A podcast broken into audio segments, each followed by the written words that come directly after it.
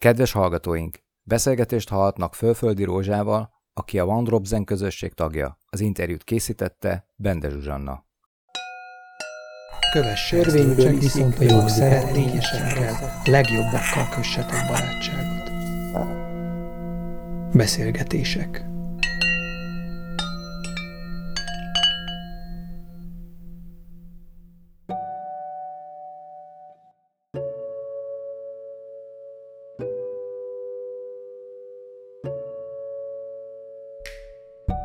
azt hiszem ez az emberi létezésünk része, hogy já, addig jár, addig jár a korsolak útra, amíg végre el nem törik. Szóval, hogy addig megyek újra és újra csinálom azt a hülyeséget, amíg egyszerre megunom. Ja. És akkor figyelj, tudod mit? Most csinálom máshogy.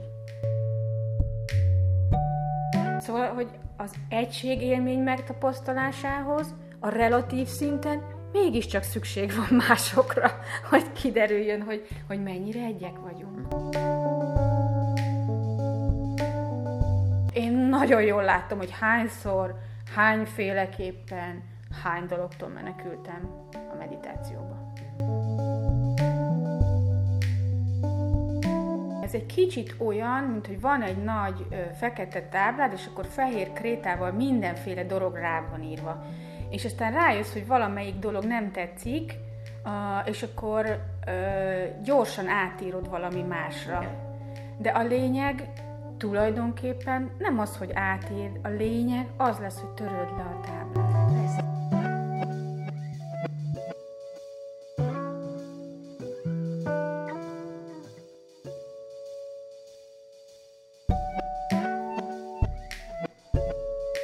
Nagyon sok szeretettel köszöntöm a Buddha FM hallgatóinak nevében is Fölföldi Rózsát, a One Drop Zen közösség egyik tagját. Szia Rózsa! Szia Zsuzsa, én is üdvözlök mindenkit! Köszönöm, hogy beszélhetünk. A beszélgetés egy olyan sorozatba készül, amiben gyakorlókat kérdezünk egyszerűen a gyakorlásról, az útjukról, ami maga a gyakorlás, Úgyhogy ezeket fogjuk körüljárni, hogyha te is benne vagy. Rendben. Tapasztalat szerint mindenkinek mindenféle körei vannak, amire megtalálja azt, amiről azt gondolja, hogy na most ez, hogy az, hogy az, az, az, az. Aztán még lehet, hogy lesznek erre rá körök, de kicsit mesélj a múltadról, hogy, hogy mi, neked milyen köreid voltak. Honnan jössz? Hát én egy nagyon vallásos katolikus családból jövök, a kommunizmus kellős közepén születvén, de az a nagy szerencsém volt, szerencse, nem tudom, hogy én egész kicsi koromban nagymamámtól megtanultam imádkozni. Uh-huh. És, és persze én ezt akkor nem értett, értem, de így a, a hétköznapokon keresztül megtanította, hogy mi az, hogy gyakorolni. Hogy mi az, hogy este mindig imádkozunk, hogy mi az, hogy, hogy gondolunk a családunkra, és kifejezzük a, azt a kívánságot, hogy vigyázzunk rájuk, hogy, hogy hálásak vagyunk azért, amit kaptunk, és hogy igen, kérjük a jó Istent, hogy vigyázzon rájuk, mert számunkra fontosak. Szóval, hogy valahonnan innen indult, és már is egy csomó érzelem bekapcsol, és nagyon el tudok ezeken a dolgokon érzékenyülni. Uh-huh. Ö, és olyan 17-18 éves kamaszlány lehettem, én rendszeresen jártam templomba. Nyilván ez nem lehetett egy ilyen teljesen nyitott dolog, mert abban az időben ez ez nem lehetett publikus. De akkor valami, valami, egy ilyen kételj fölébred bennem, hogy amit én látok, hallok, tanulok a, a kereszténységben, valami hiányzik, valami, mintha el lenne fedve, vagy nem lenne kimondva, és nekem az volt a, gyanús, hogy az nem lehet, hogy csak ez az egy élet van valahogy. Szóval, hogy nehéz elképzelni, hogy megszülettem, és majd a végén majd a mennyországba jutok, mert nyilván arról szó se lehet, hogy a pokolba jussak. az ki van zárva. De a maga a mennyországnak a gondolat is annyira ijesztő volt, hogy ez egy végtelen, és ott majd mindig minden jó lesz. Szóval a végtelenségnek az, az érzete ott megcsapott, mint egy ilyen nagyon ijesztő dolog. Értem, de akkor ehhez képest mi van, mi a baj mondjuk az egy élettel? Hogy csak egy életünk van, az meg túl rövid? Az, mert az, nem tudom, gyanús volt, hogy, hogy, hogy, hogy nem igaz valahogy így. Hogy van valami, kell lenni valami kontinuitásnak valahogy. Szóval, hogy innen, innen indult a, a gyakorlás, meg hát a keresés, ez a nyugtalanság, ami ugye sokszor azt mondjuk a buddhizmusban, ugye a négy nemes igazság elsőjeként, hogy hát a szenvedés ténye, de nekem jobban tetszik ez a megfogalmazása, hogy a mi csoportunk vezetője, Tájkió is szokta inkább mondani, hogy ez a nyugtalanság. Uh-huh. Mert a szenvedés szó az Ez már... kicsit félreviszi. Igen, az tehát, emberek azt gondolják, főleg a 21. században, hát te nem szenvedek. Igen, nem fáj semmi, Hát van fűtés, van víz, ne, van. nem, nincs is semmi bajom. De hogy, tehát én ezért szeretem ezt a nyugtalanság eh, kifejezést, mert sokkal sokkal könnyebb szerintem számunkra ehhez kapcsolódni ehhez a fogalomhoz, hogy nyugtalanság. És hát persze egyébként más nyugtalanító dolgok is történtek az életemben, amiket nem tudtam elfogadni, nem akartam elfogadni, meg akartam változtatni, és ez vitt egy csomó-csomó útra, meg és, és kötöttem ki hosszú időre a Prána Nadinál, mint egy energiagyógyászati irányzat, és és nagyon sokat kaptam azáltal, az gyakorlat által, hiszen, hiszen az is ö, egy folyamatos gyakorlást ö, igényelt. Rózsa, ha nem bánod, egy Hm? kicsit még menjünk vissza erre az időszakra, aztán jöhet a Pránanadi, de engem nagyon érdekel, hogy, hogy ahogy megfogalmazod ezt, hogy történt egy csomó minden, ami szenvedésre, mondjuk, vagy nyugtalanságra Mhm, adott okot, ugye, de lehet, hogy mondjuk a kereszténységgel kapcsolatban is az elméje tiltakozik az embernek az ellen, hogy, hogy ilyen ellentmondásokat tapasztal. Most így kicsit előre fogok szaladni, mert, mert most ott tartok a gyakorlásban, hogy amiket gyermekként hallottam a Bibliából, meg megtan, megtanultam, meg, ö, meg tíz parancsolat, meg az egésznek ez az elme által felépített része, Képzeld el, kiderül egy csomó dologról, hogy, hogy a legmélyebb igazságban gyökerezik. De amíg nincs róla saját tapasztalatod, addig elmélet marad csupán.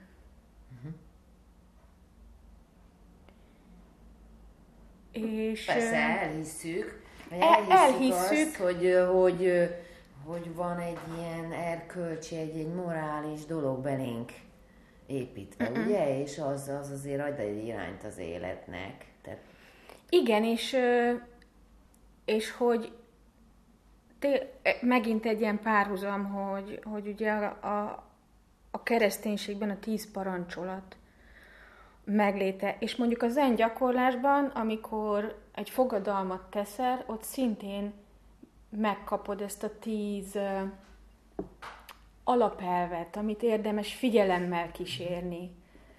És a kettő azért nagyon sok ponton összecseng, tehát hogy, hogy olyan ez, mintha ezek valóban abból az egyetemes igazságból származnának, csak sokfajta mm, utomódon, ahogy föl bukkan, mint buborék a, hogy az emberek meg tudják ahogy az emberek meg éppen. tudják fogalmazni, az adott kultúrkörtől, az adott történelmi szituációtól, pff, ki tudja mi mindenen múlik ez, hogy hogy fogalmazódik meg, de hogy ezek valahol mégiscsak ilyen egyetemes ö, alapértékek. Igen, csak azért érdekel ez, hogy mi készteti az embert arra, hogy elkezdjen keresni. Ugye? Ö, mi késztet? Mi késztet arra, hogy ez nem elég. Keressünk ennél valami jobbat. Ö, tudod, mi késztet? pont az, ami vagy, az késztet önmaga felfedezésére. Szóval, hogy tudod, hogy mi az igazság, nagyon jól tudod, csak szavakban nincs értelme, tettekben bután jelenik meg, egy csomó kalamajka lesz belőle, amikor megpróbálod így csinálni, ezt így, így megfabrikálni, de hogy ez ott van, nem tudsz vele mit csinálni, egyszerűen nem, nem tudod elhaltatni uh-huh. azt a valamit. Uh-huh. Gondolom, hogy a tiszta természetünkről beszélsz. Most megint ezek szavak, de hogy, hogy az ember tényleg, ha még visszaemlékszik, akkor... Ez akkor... az, tudod mi, ez az ártatlanság. Igen. Igen, tehát, és erre még emlékezhetünk is akár a gyerekkorunkból, Igen. hogy... Abszolút, hát ez, ez az a nyugtalanság, amiről beszélünk, hogy uh-huh. igen, ez az a nyugtalanság. Ami fő, jó a nyugtalanság, föl... vagy nem jó a nyugtalanság, hiszen ez okozza hogy mondjam, hát ez se nem jó, se nem rossz. ez csak olyan, amilyen. Ja, ja, ja. De hogy ez késztető erővel. Ez egy késztető erő, igen. Tudod, most még eszembe jutott egy uh, dolog, uh, szintén így a gyerekkori élményekről, olyan tíz éves lettem, és a nagymamám adott a kezembe egy könyvet, és ne kérdezd, hogy mi a címe, pedig nyilván felelhető, de aztán az első olyan könyv volt, amit magyarul kiadtak a, a halál közeli élményekről. Uh-huh. Nem a Moody? Nem tudom, gyerek voltam, és nem érdekelt, hogy kiírta és mi a címe, de elolvastam, uh-huh. és, és egy olyan olyan megnyugvást árasztott, meg egy olyan bizonyosságot, és igen, olyan kontraszt volt azzal szembe sok minden, amit, amit tapasztaltam, még gyerekként hagyján, de ahogy kezdtem fölnőni pláne. És igen, szóval, hogy az egész sztoriba elkerülhetetlen találkozni a saját személyiségemmel is, hogy én egyébként egy, egy idealista vagyok, én egy ilyen felhőnyáró vagyok, egy, egy álmodozó valaki, és nagyon könnyen, gyönyörű illúziókat ö, tudok rajzolni, és utána, amikor így találkozok a földön, akkor azért az fáj. Uh-huh. Uh-huh. Szóval... szóval ez is ez a nyugtalanság pont, hogy amit mondasz uh-huh. te is, hogy hogy van egy elmélet, és aztán van egy gyakorlat, és akkor hogy van ez a kettő, hogy fér meg a Föld nevű bolygón egyszerre? Jó, de akkor azt teszik ezt, hogy volt egy nagyanyád, volt, aki, igen. aki szintén elég erős impulzus volt azzal kapcsolatban, hogy egy direkcióval abszolút. kapcsolatban. Uh-huh. Igen, abszolút. Uh-huh. Jó, akkor jöjjön a Prána Nadi, mert ezzel kapcsolatban azért ugye úgy van a köztudatban, hogy sok félreértés. Aztán mivel nincsen félreértés egyébként, de azért mesélj erről, hogy ez miért tartottad fontosnak, vagy uh-huh. miért? Hát először is, igen, sok minden van a, a köztudatban, és azt kell, hogy mondjam, hogy nem, nem, én nem vagyok minden információ birtokában, és nem is dolgom ezeket a vélt vagy valós történéseket megítélni, de az nagyon fontos, hogy nekem ez egy, egy nagyon fontos lépcsőfok volt az életemben, mert segített abban, hogy elinduljak azon az úton, hogy elfogadjam azt, ami van. Mm. És most ezzel kapcsolatban az jutott eszembe, hogy nagyon nagy szeretettel így szétválasztjuk, hogy hát van a magánéletem, meg van a gyakorlásom. És hogy, hogy ez a pont, ahol, ahol tényleg azt tudom mondani, hogy nincs magánélet, meg nincs gyakorlás, hanem ez az egy valami van. Én erről most tudok nyíltan beszélni. Az én nagy szenvedésem az volt, hogy nem született gyermekem. És egy olyan családból jövök, ahol mindenhol rengeteg gyerek van. És, és látod, megint egy csomó érzelem jön, szóval, hogy ez volt az, ami, ami a legnagyobb nyugtalanság volt számomra, amit meg akartam változtatni, mert elviselhetetlen volt az a tény, hogy hát hogy lehet, hogy az nekem nincs. Hát az az alap, hogy az embernek családja van, gyereke születik. És a Pránandi nekem ezt adta, hogy elindultam egy olyan úton, ahol úgy éreztem, hogy eszközöket kapok, hogy ezt megváltoztassam. És egy, egy, volt egy pillanat, amikor elértem a, a megértésbe arra a szintre, hogy igen, vannak dolgok, amik felett van hatalmam, és odafigyeléssel, szeretettel, gyakorlással, a, a kicsi birtokomon belül, a pici teremtő erőmön belül vannak dolgok, amiken változtathatok, de hogy gyanús, hogy van egy ennél sokkal nagyobb valami hatalom, a, a, ami erősebb ennél a kicsi énnél, ami, amit egyébként általában tapasztalunk. Uh-huh. És hogy akkor ott meg már nincs nagyon más választás, mint elkezdeni elfogadni azt, ami van. Uh-huh. És uh, tudod, van ez a tök jó duma, hogy hogyha az élet adott egy citromot, akkor eldöntheted, hogy mit csinálsz vele mondjuk akkor csinálsz valami jó limonádét. Szóval, hogy itt van ez a, ez a, hogy az élet meg a gyakorlás nem különül el, hanem, hanem innen, innen kezdődik az igazi gyakorlás, hogy mi a francot kezdek azzal, ami van, ami egyébként nem tetszik, nem illik bele a, az ha élettervembe. Ha persze, és lehet, hogy ez egy fajsúlyos dolognak tűnik, biztos a te életedben az is, de hogy valójában meg egyébként meg tudod mit? Kit érdekel? Tényleg. Szóval, hogyha meg ilyen nagy képben, most kit érdekel? en, enne, ennek a nőnek most van gyereke, vagy nincs. Ez tulajdonképpen abszolút igen, és ez biztos nyilván segít lejönni egy kicsit erről, hogy, hogy visszavegyél az arcodból. igen. Pontosan. Na jó, most csak így viccelünk, de tényleg. De kell, figyelj, Zsuzsa, marhára kell a vicc, tehát hogy ha elkezdjük, hogy iszonyatosan komolyan venni magunkat, és rémálom már az egész van. Persze. Ugye rengeteg út van ez az elengedés, most ezt így nevezzük. Mm-mm. Van, aki, aki erre építi az egész tanítását, Mm-mm. könyvek, könyvtárok vannak ezzel tele, az úgy, úgy hívják, hogy elengedés máshol meg úgy hívják, hogy meditáció. Tehát, hogy gondolom, te is észrevetted ezt, hogy mennyire összeérnek a dolgok, tehát ezek a spirituális szellemi tanításoknak a lényegét tekintve, hogy... Hát azt gondolom, hogy végtére is mindenki csak ugyanarról az egy valamiről tud beszélni maximum, az lehet a különbség, hogy arról az egy valamiből mennyit tapasztalt meg. Hm. És addig tudunk róla beszélni, azzal együtt, hogy minden szó bután hangzik róla, addig tudunk róla beszélni, amíg van róla tapasztalásunk. Mm. Yeah.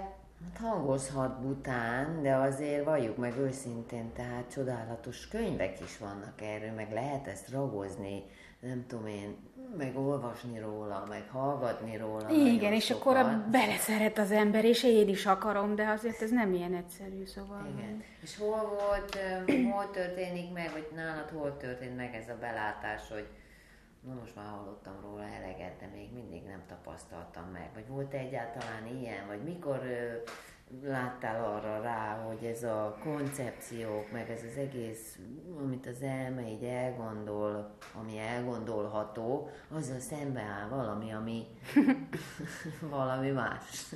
Hát ez már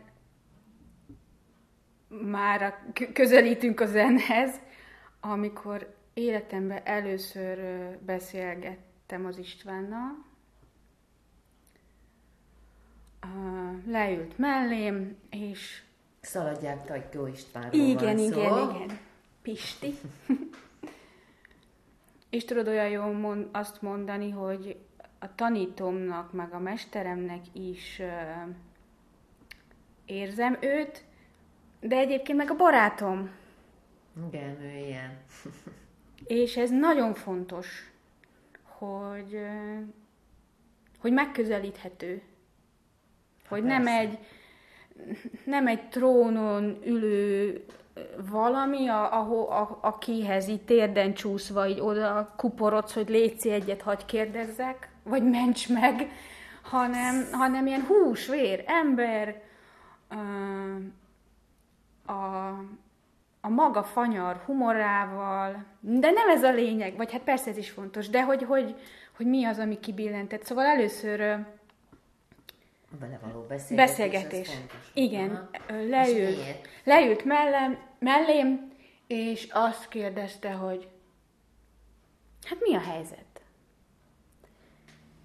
És akkor bekapcsolt bennem a lemez, föl, fölraktam a szokásos lemezt, hogy uh, tudod, vannak, mindannyiunknak megvan a lemeze, és, és mondtam, hogy hát tudod, az a baj, hogy és ennél a pillanatban közbevágott, és azt mondta, hogy és mi van akkor, ha nincsen semmi baj?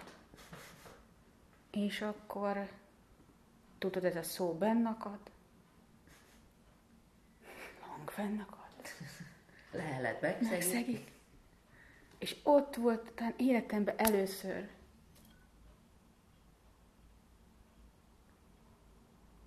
az a csend hogy kizökkentett. Tehát érezted, hogy kizökkent, mert azért ez, ez van egy ilyen tapasztalás, amikor nem tudunk mit mondani, de általában de nem, ez nem az. van. Ez nem, ez egy olyan tiszta pillanat volt, amikor, hogy azt a, hogy lehet, hogy tényleg nincs semmi baj, valamit nagyon... És most már elkezdem megmagyarázni, de ott ez, ez csak egy nagyon tiszta pillanat volt. Uh-huh. Szóval, hogy ez volt a, az életem egyes számú koanya, azt hiszem, amit az Istvántól kaptam. És, és nem is fogok elfelejteni. Jó, ez egy jó, um, hogy mondjam, téma. Um, kicsit még talán, hogyha arról beszélni, hogy, hogy ha ez egy mérföldkő volt, nyilván ez a megértésben egy mérföldkő, nem? Tehát, vagy ez nem megértés, ez a tapasztalatban volt egy mérföldkő. Okay. Aha.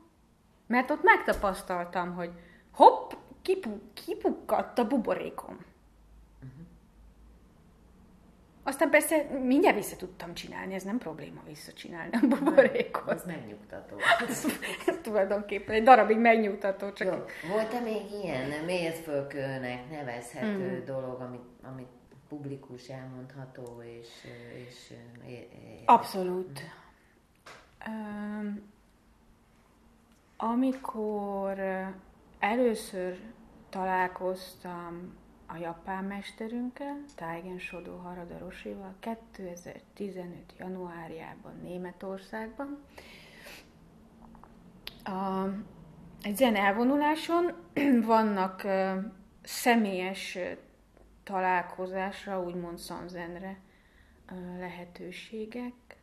Talán nekem ezért is nagyon kedves, a szívemnek is a zen, mert hogy van lehetőség erre, tényleg az az egy az egyhez személyes találkozóra. Tehát mm-hmm. nem csak egy ilyen szatszang, ahol ott ül ezer ember, és hallgatja a mestert, hanem, hanem van egy ilyen nagyon személyes tükörben nézés, vagy valamilyen visszajelzés. Mm-hmm. Bizony. Igen. Mm-hmm ami egy, uh, ami egy nagyon intim pillanat egyébként. De amikor először mentem be hozzá, hát reszkedtem, mint a falevél. Én annyira féltem, hogy most aztán minden kiderül, hogy mennyire kicsi vagyok, mennyire ügyetlen, hogy mennyire bűnös vagyok, hogy rossz vagyok. Tehát, hogy rendesen azért a, a, a keresztény kultúrából jövő ö, tudatom az, az ott rendesen működött, és, és leültem vele szemben,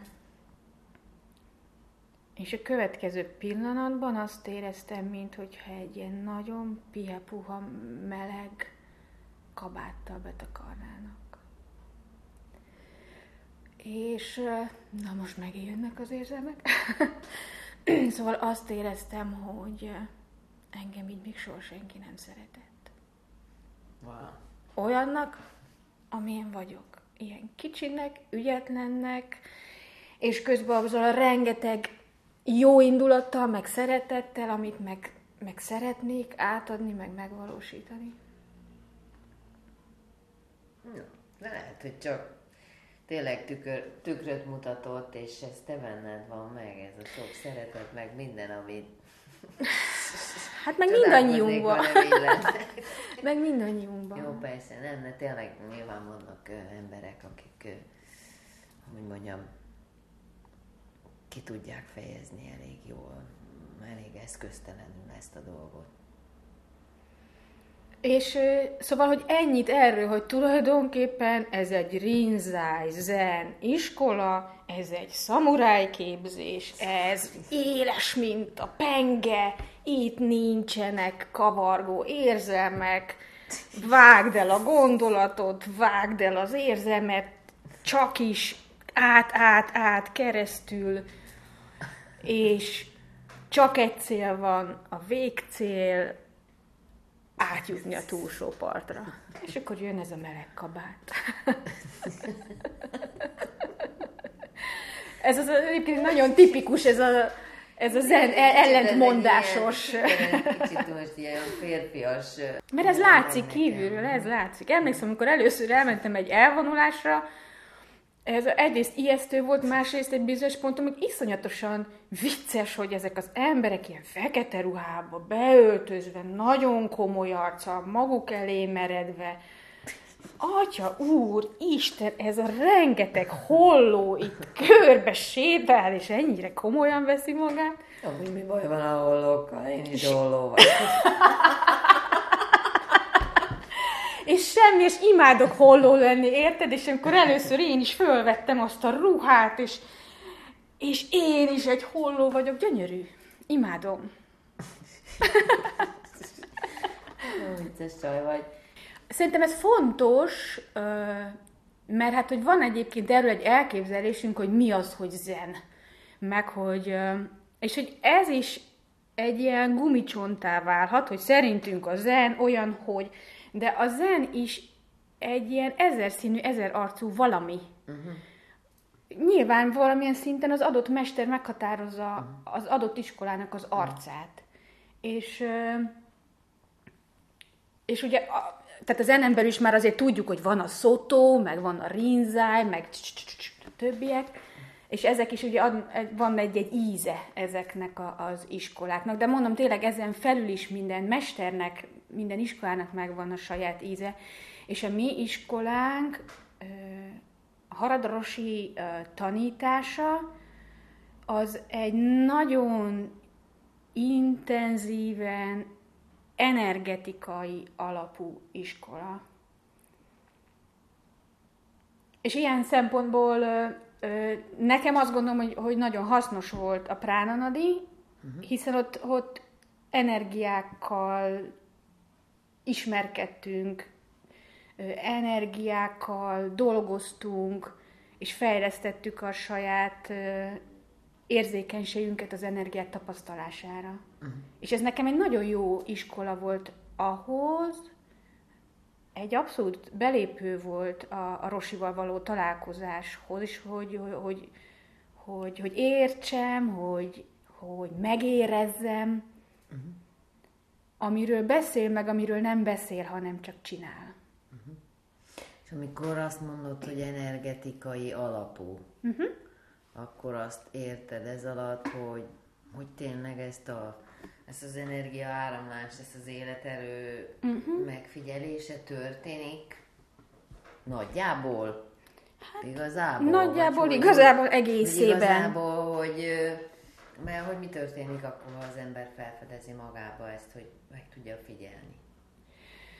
elkezdesz, vagy elkezdhetsz, vagy elkezd az ember apránként lassan túl lépni,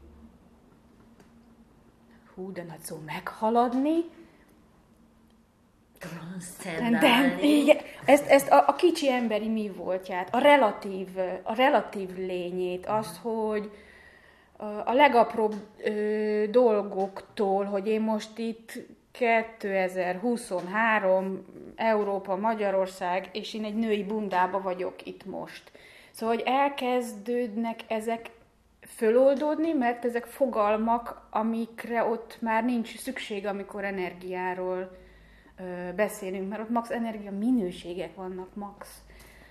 Ú, de már megint nagyon elméletiek vagyunk, de szóval, hogy igen. Hát, Ez van. A beszédnek ugye azért vannak uh, Korlátai. korlátai, és egy rádiónak készítjük a riportot, tehát kénytelenek vagyunk uh, erről valahogy értekezni, de ez, ez szerintem nagyon érdekes. Hát az ember, hogy mondjam, mindenki, aki hallgatja, tart valahol, lehet éppen ott tart, hogy neki egy ilyen információ jól jön. És ez most nagyon fontos, amit mondasz, ez a tart valahol, mert hogy van egy ilyen emberi benyomásunk, hogy az életem tart valahonnan valahová, hogy ez egy ilyen, persze szeretnénk, hogy lineáris és felfele mutató legyen, nem az, azért ezt tudjuk, sokkal inkább körkörös, meg ciklikus, és, és ez is nagyon fontos része szerintem általában ö, annak, hogy mi európaiak így, így átsingózunk a keleti tanok iránt. Persze, mi mindenképpen el akarunk jutni valahova. Igen, és de ha, is azt látjuk valójában. igen, de közben az összes keleti tan visszamenőleg nyilván a védikus gyökerekig mind-mind a körforgásról szólnak. Jó, hát azt most egy kicsit félretesszük, mert az majd később ez most. Tehát, hogy, hogy igen, tehát nyilván, hogy tart valahol, akkor is tart valahol. Tehát azt gondolja magáról, hogy tart valahol, akár mennyire is illuzórikus ez az egész, valamit azért mégiscsak, hogy mondjam, vagy felismert már, vagy nem, vagy megtapasztalt, vagy nem. De hogy igen, ez, az a, ez amit ez, ez a klasszikusan, ez a szamszára köre, hogy így megyek körbe, körbe, ö, körbe, mert hát tartok valahonnan, valahova. De azért erről is rengeteg tapasztalatunk van, hogy ugyanazt a kört hányszor le tudjuk játszani, nem tudom, kapcsolatokban. Rengeteg, persze. De Az, azért- az, az unásig. Azért nyugtass meg, azért lehet a kapcsolatok, tehát lehet másképp viszonyulni egy kapcsolatba, tehát hogy egyszer csak másképp reagálsz te magad Igen, egy kapcsolaton de belül, kell. ez azért elég fontos. Persze, de kell, azt hiszem ez az emberi létezésünk része, hogy já, addig jár, addig jár a korsolak útra, amíg végre el nem törik. Szóval, hogy addig megyek újra és újra csinálom azt a hülyeséget, amíg egyszerre megunom. Ja. És akkor figyelj, tudod mit? Most csinálom máshogy. És akkor majd egy másik kör lesz, és akkor az máshogy lehet ö, akármilyen. Jó, de azt azért mégiscsak, hogy mondjam, legalábbis kijelenteni nem, de azért beszélhetünk róla, hogy látszólag vannak a világban olyan emberek, akik, akik, hogy mondjam, akik már nem annyira reaktívak, és hogyha valahogy megnyilvánulnak, akkor abban már, mint hogyha tehát valami súlyos többlet lenne másokhoz viszonyítva, vagy hozzánk viszonyítva, vagy bár, tehát, hogy És nagyon jó ezekhez a kö- emberekhez, példákhoz közel menni, így van. és demisztifikálni őket.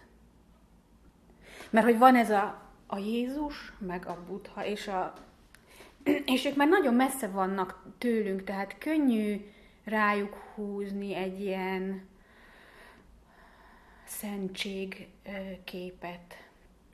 Hát igen, na és itt kapcsolódik be tényleg ez a, ez a, a, a, a hogyha, hogyha ez a, a szellemi utak között, hogyha fel lehet fedezni különbséget, mert mondtuk, hogy így összetartanak, és nagyon sok a hasonlóság, meg minden, de azért mégis van valami nagyon fontos különbség.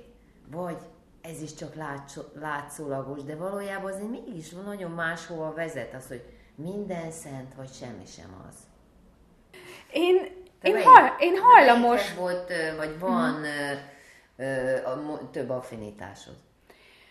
Ö, nekem nagyon könnyű ö, mindenből szentet csinálni, uh-huh. és így ö, kiszínezni, és ilyen uh-huh. gyönyörű világossá tenni, és amikor jön a csalódás, hogy nem olyan, mert kiderül, hogy nem, akkor pedig jön a, a, a mélységes ö, sötétség, és ö, de abszolút képes vagyok a, a szélsőségekbe esni. és a gyakorlás talán éppen arról szól ö, többek között, vagy csak arról, nem tudom. Akár erről, hogy nem tudom. Hogy nem tudom, hogy szent vagy nem szent, hanem olyan, amilyen. mert, mert, és azt hiszem ez is elkerülhetetlen az egész sztoriban, hogy ez egy önismereti út is. Tehát a kicsi énedet, vagy a kicsi ö, personádat is közben állandóan detektál, detektálod, detektálom. És, ö, és, a, és ez is egy ilyen mostanában nagyon standard, nagyon sokszor felbukkanó kérdés, ez a határok meghúzása,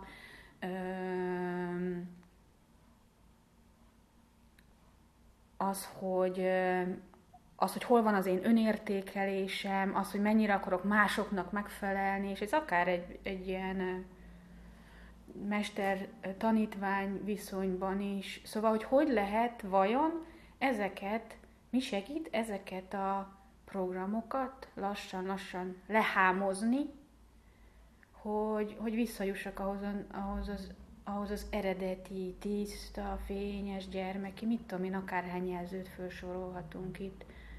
Ez a marha egyszerű létezéshez.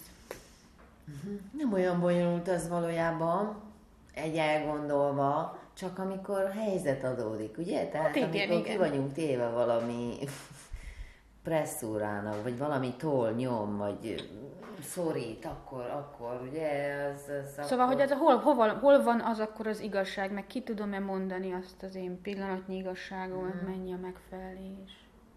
Ja, most ez jutott eszembe, hogy ö, amikor fogadalmat teszünk, akkor az en tradícióban, akkor, ö, akkor kapunk egy, ö, egy nevet, egy darma nevet, és egyébként a, ugye a nyakunkba akasztanak egy ilyen vicces tarisznyaszerű dolgot, ami már nem tarisznya, mert bele nem tudsz rakni semmit, de arra írja rá a mester ö, a, a nevedet, van rá egy zenkör ráfestve, meg egy vers.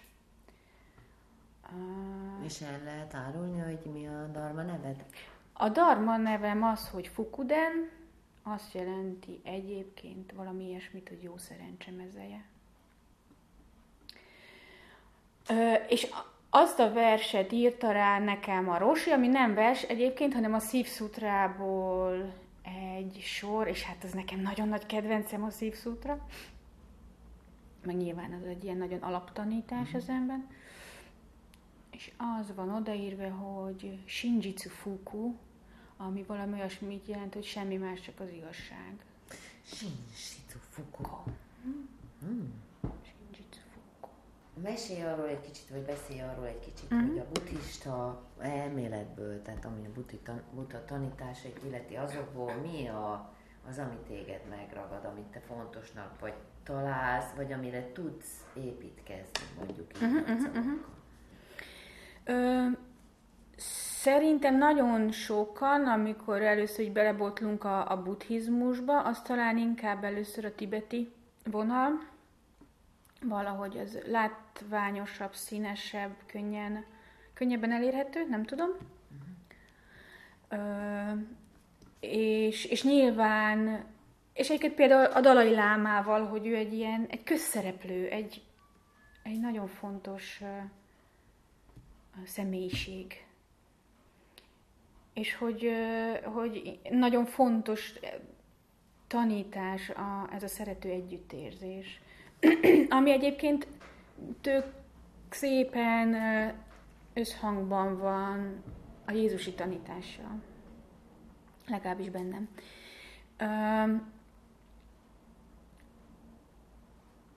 De ezen felül, amikor az ember így elkezd egy kicsit jobban beleásni, meg egy, nem tudom, leborolásokat gyakorol, hal, mantrákat, szútrákat, stb. stb.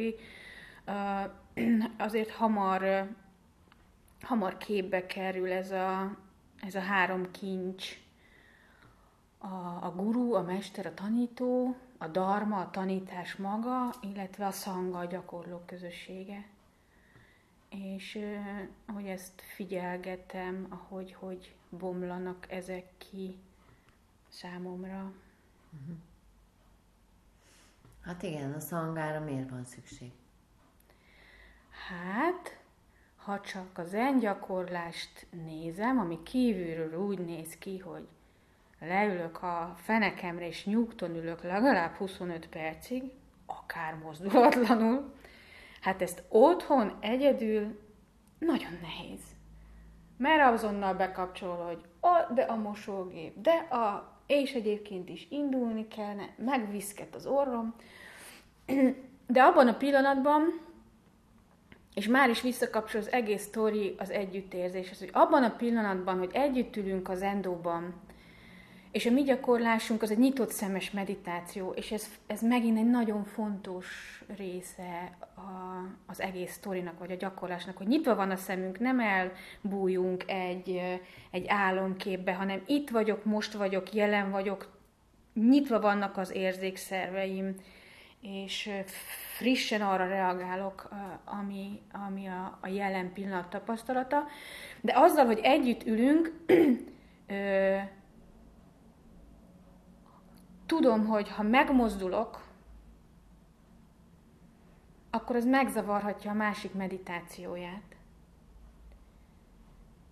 És, és abban a pillanatban, mivel tudom, hogy, hogy, hogy én is küzdködök itt ezzel, hogy nyugton maradjak, és hogy mennyire fontos számomra is, hogy ezt az időt a gyakorlásnak szenteljem, és ezért értékesnek tartom a másik ember gyakorlását is, tehát ez segít, hogy fegyelmezzem magam.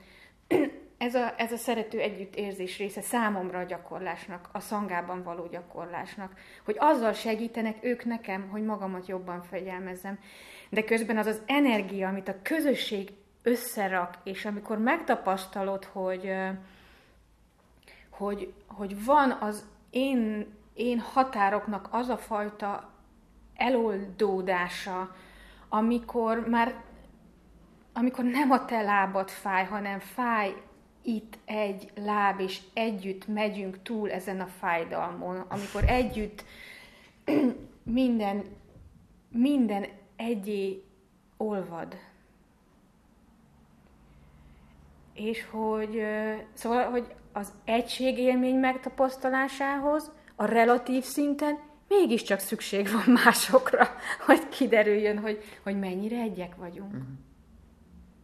Hát, nyilván, igen. Egyébként ebben még sose, gondol, sose gondoltam vele, de, ja, ja. de tök jó. Uh-huh.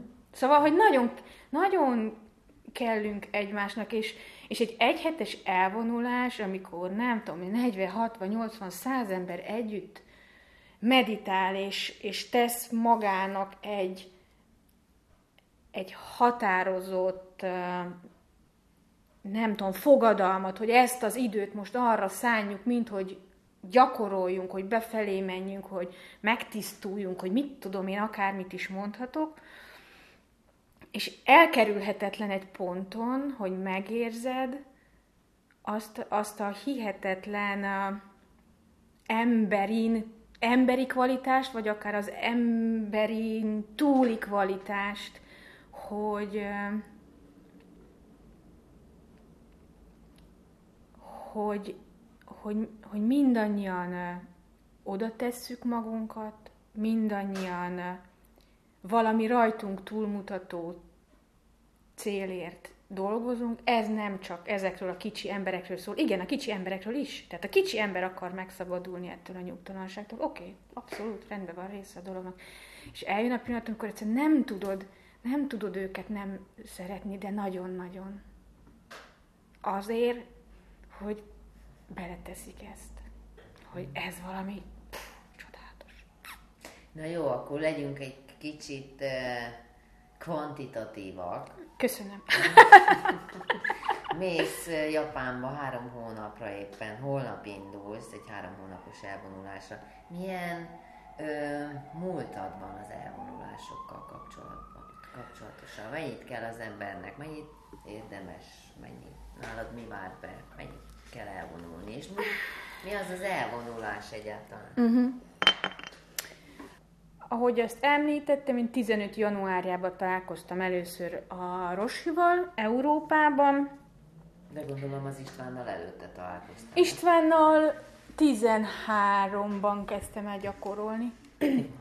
És akkor nyilván úgy indul, hogy az ember először majd elpusztul, hogy 5 percet nyugton üljön, aztán már iszonyatosan boldog, és ugrál, mint a veréb az ágon, hogy 25 percig kibírta, és utána már bátorkodik egy félnapos elvonulásra is elmenni, és akkor utána egy egész naposra, utána három naposra, és akkor jön a nagy áttörés, hogy egy, akár egy hetes elvonulást, és ezt a japán mesterrel, és már azt gondolod, hogy tudsz ülni, és akkor kiderül, hogy dehogy is még egyáltalán nem. És, ö, ö, és aztán rá lehet erre kattanni. Jó értelemben? Nem biztos, hogy csak jó értelemben. Vannak, akik, nekem támoltak olyanok, hogy vannak, akik egyszerűen menekülésnek használják. Abszolút. Én nagyon jól láttam, hogy hányszor, hányféleképpen, hány dologtól menekültem a meditációba.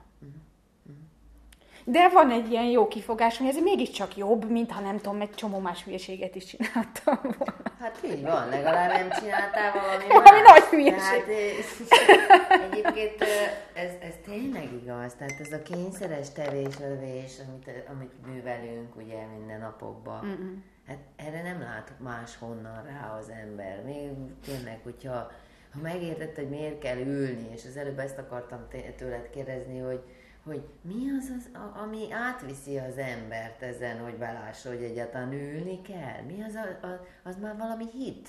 Féleséghez Hát eh, lehet, hogy, nem? lehet, hogy hit, de én megint azt mondom, hogy hogy tapasztalás, mert mondhatja neked bárki, hogy üljél ennyit, annyit, amannyit, és meg is próbálhatod, de ha nincs egy icipici eredménye sem számodra, szóval a hit az, az kifúj, szerintem. Jó, de az elején, amikor azt Az elején kell, neked, persze, hogy- egy hiteles ember, aki azt mondja, vagy akinek látod az életét, hogy hogy kezdett el Jó, transformálódni. és akkor az elején milyen tapasztalások vannak, hogy húha, mekkora a káosz, vagy... Például igen, hogy Úristen, én erre nem gondoltam, hogy tényleg ennyit agyalok? Ez azért elég durva. De ez van. És tudod, a kilencedik éve, tizedik gyakorlok a Rosival, és még most is leülök egy elvonulásra, és a harmadik, negyedik nap körül kezd egy icipicit csöndesedni az Igen? elmén. Na, ez azért biztató. Tehát De ezért szuper, hogy egy, egy session, egy elvonulás föl van építve. Ezért tök jó, hogy egy hétig tart, és az egésznek most már, hogy elég sokszor voltam, látom az ívét. Uh-huh. És ugyanúgy a második nap elkeseredek, még most is, hogy nem megy, hogy és nem tudom jól csinálni, és hány évet ez a csinálom. és- koncentráció hiánya? Annak, ne, annak lehet nevezni, vagy minek?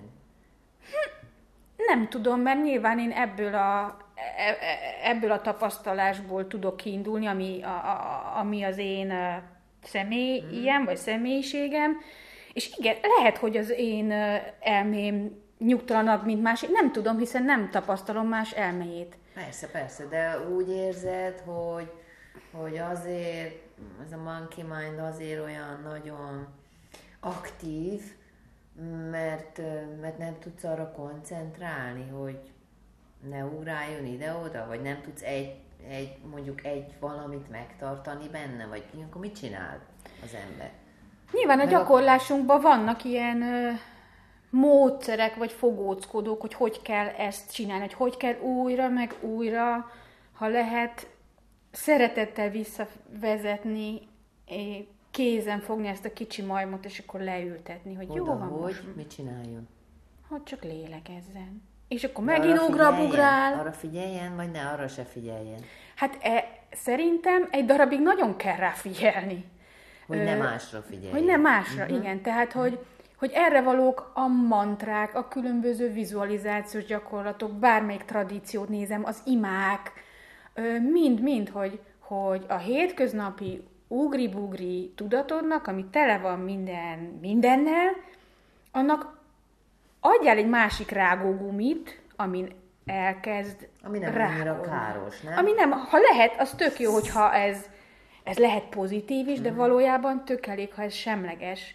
De kell, hogy legyen valami vonzó ereje és ezért is lesznek a mantrák, talán ezért is lesznek szentek számunkra, mert azt akarjuk, hogy szentek legyenek, Mhm. mert akkor azt Vannak tudom. mantrák? A nálunk nincsenek. Ja, azért. Vagy hát nyilván persze a szívszutrának a végén van egy, egy ö, mantra, ami egyébként használható, ha szeretnéd, de valójában ö, nem, De nem te a szereted a mantrákat. Te vonzódsz a mantrákhoz, vagy szívesen Vonzód. dolgozol a mantrákkal. Hát, de hogy ahogy mondtam, hogy gyerekkoromban az, az imádságok. Is. Ö, igen, igen. Tulajdonképpen az is egy mantra. Igen. Abszolút. Van egy olyan jelenség, amiről most is beszélünk, de hogy nevesítsem, hogy amikor az ember rájön arra, hogy le tudja cserélni azt a gondolatot. Mm-mm. Tehát az, az, az te is úgy fedezted föl, hogy az egy valid technika? Vagy Szerintem ez nagyon sokáig ö, segít. Ez egy kicsit olyan, mint hogy van egy nagy fekete táblád, és akkor fehér krétával mindenféle dolog rá van írva. És aztán rájössz, hogy valamelyik dolog nem tetszik, és akkor gyorsan átírod valami másra. Igen.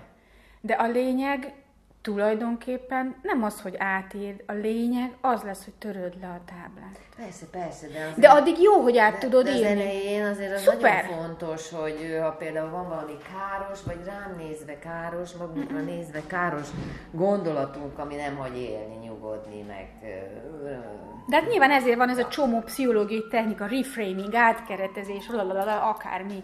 Szóval, hogy igen, először a legkézenfekvőbb, a keretek között megmaradva, ha cserélgetni a dolgokat. De egy, uta, egy, egy idő Jó, de után azért, azért biztos, nem? Tehát, hogy ez, ez egy nagyon fontos momentum, szintén legalábbis az én életemben, ez nagyon sokat segített, amikor erre rájöttem, hogy ez lehetséges. Hogy en, ez esetleg, mint technika, ö, nem okoz-e hosszú távon valami bonyodalmat, ahelyett, hogy tehát, hogy segítene.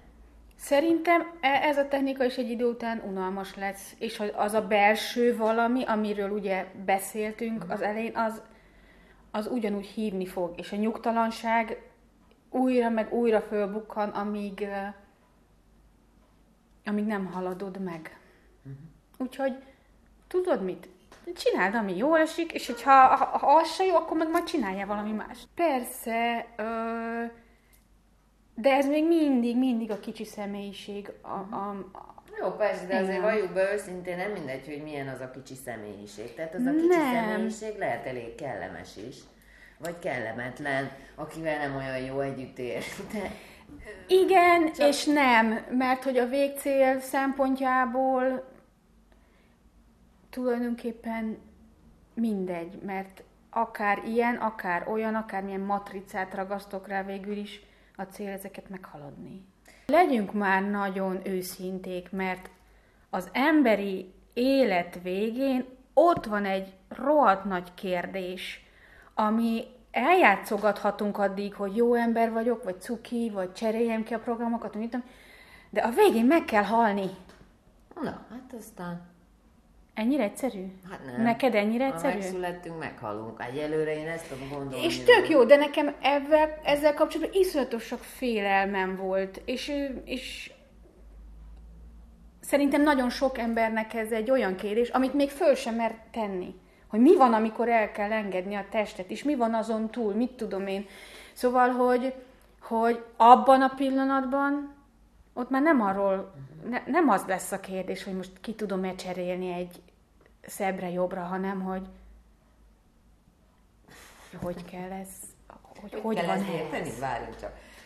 Nem tudom, egyszer, egyszer az jutott eszembe, amikor erről hallottam, vagy beszélt két, vagy nem tudom hány nagyon értelmes ember, hogy tulajdonképpen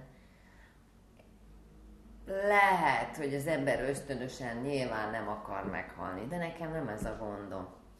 Nem az a gondom, hogy nem akarok meghalni. Ez igazából én az életet, az életet Tehát van olyan is, hogy halálfélelem, meg szerintem van olyan is, hogy életfélelem. Így van, tehát nekem szerintem az előbbi nagyobb gondot okoz az, hogy hogy kell ezt csinálni itt most.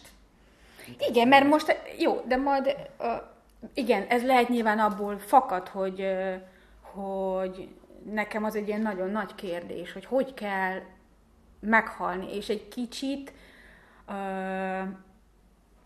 erről is szól az én gyakorlásom, hogy ami megint egy ilyen nagyon emberi dolog, hogy szeretnénk dolgokat tudni, kontrollálni, megfogni, hogy valójában én marhára gyakorlok, hogy abban az utolsó pillanatban, amikor odaérek, kész legyek rá. Egyébként nagyon jó, hogy ezt mondod, mert én többször megfogalmaztam magamnak, amikor így felmerül, miért kell nekem ezzel ennyit fog, miért, miért? És akkor jött, jönnek ilyen válaszok, de az egyik nagyon fontos az az volt, hogy nem akarok hülyén meghalni.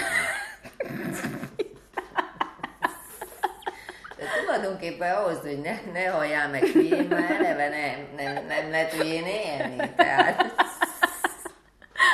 aki hülyén él, az hülyén hal, nem? Nem tudom, nem próbáltam. Nem tudom, nekem elég, elég Tudod, egyszer volt egy, egy autóbalesetem, én vezettem, én voltam tulajdonképpen a hibás, és, és a kocsi totálkárosra tört, én, én egybe kiszálltam, de abban a pillanatban volt egy ilyen ö, ö, érzés, hogy Atya Úristen, most meghalhattam volna, és egyből ö, ott így összetört füstölgő kocsival, stb. e- elkezdett az agyam kattogni, hogy ki volt a hibás, ki csinálta rosszul, biztos nem én tehetek róla, tehát hogy, Ja. hogy majdnem... Állítás azonnal, ugye? Igen, de most gondold el, hogyha lehet, hogy a testem ott meghal, de hogyha ez, ez a tudat marad, szóval ott az egy ilyen nagyon fontos felismerés volt számomra, hogy itt el kell kezdeni a dolgokat pucolni, mert, Hát, ja. a, mert azt hiszem nem így szeretnék kiszállni a végén. Hát igen, Igen, igen, és ki tudja, hogy tényleg milyen helyzetben fogunk meghalni. Na de hogy egyik szavunkat a másikban ne öltsük, és alig érintettünk még valamit, amiről beszélni akartunk, de azért ezt még mondjuk el, hogy most ez a három hónapos japán elvonulás hogy jött, vagy hogy lesz.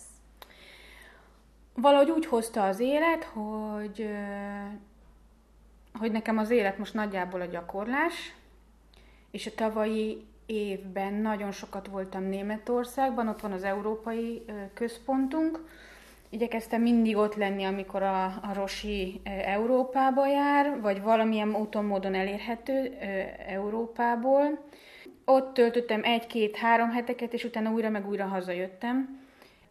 És akkor megfogalmazódott, hogy, hogy nagyon jó, hogy oda megyek, ott egy kicsit gyakorlok, van, amikor sikerül egy picit, nem tudom hova jutni, van, amikor, amikor teljesen nem, de hogy szeretnék ennek most egy, egy ilyen intenzívebb keretet adni, hogy ne, ne jöjjek ki mindig, és menjek vissza ebbe a nem tudom én A mibe. lehetőséget megteremteni. Igen, annak. igen, hogy ö, és nyilván ez deklaráltan, amíg még a, a, a Rosier és az ő kolostora Japánban van, tehát az az egyes számú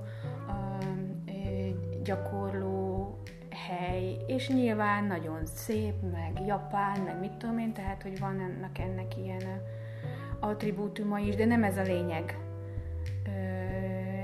hanem hogy szeretnék most, ezt éreztem, hogy, hogy, hogy, hogy szeretnék egy ilyen intenzitást adni most a gyakorlásomnak. Hát Rózsa, letelt az egy órán, nagy bánatomra, nagyon jó volt veled beszélgetni, Köszönöm. jól tudtam hozzá kapcsolódni, meg mindenhez, amit, amiről beszéltél, úgyhogy ki tudja, majd lehet, hogy csinálunk egy riportot, amikor visszajöttél is. Oké, okay. Köszönöm szépen a Én is hallgatók köszönöm. nevében is. én is köszönöm. Música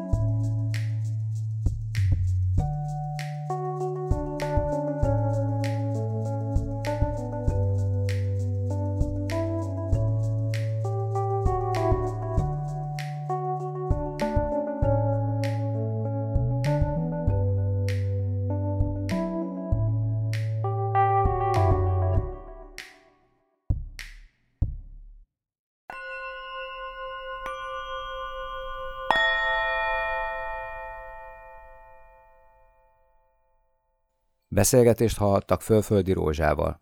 Készítette Bende Zsuzsanna. Köszönjük, hogy minket hallgatnak.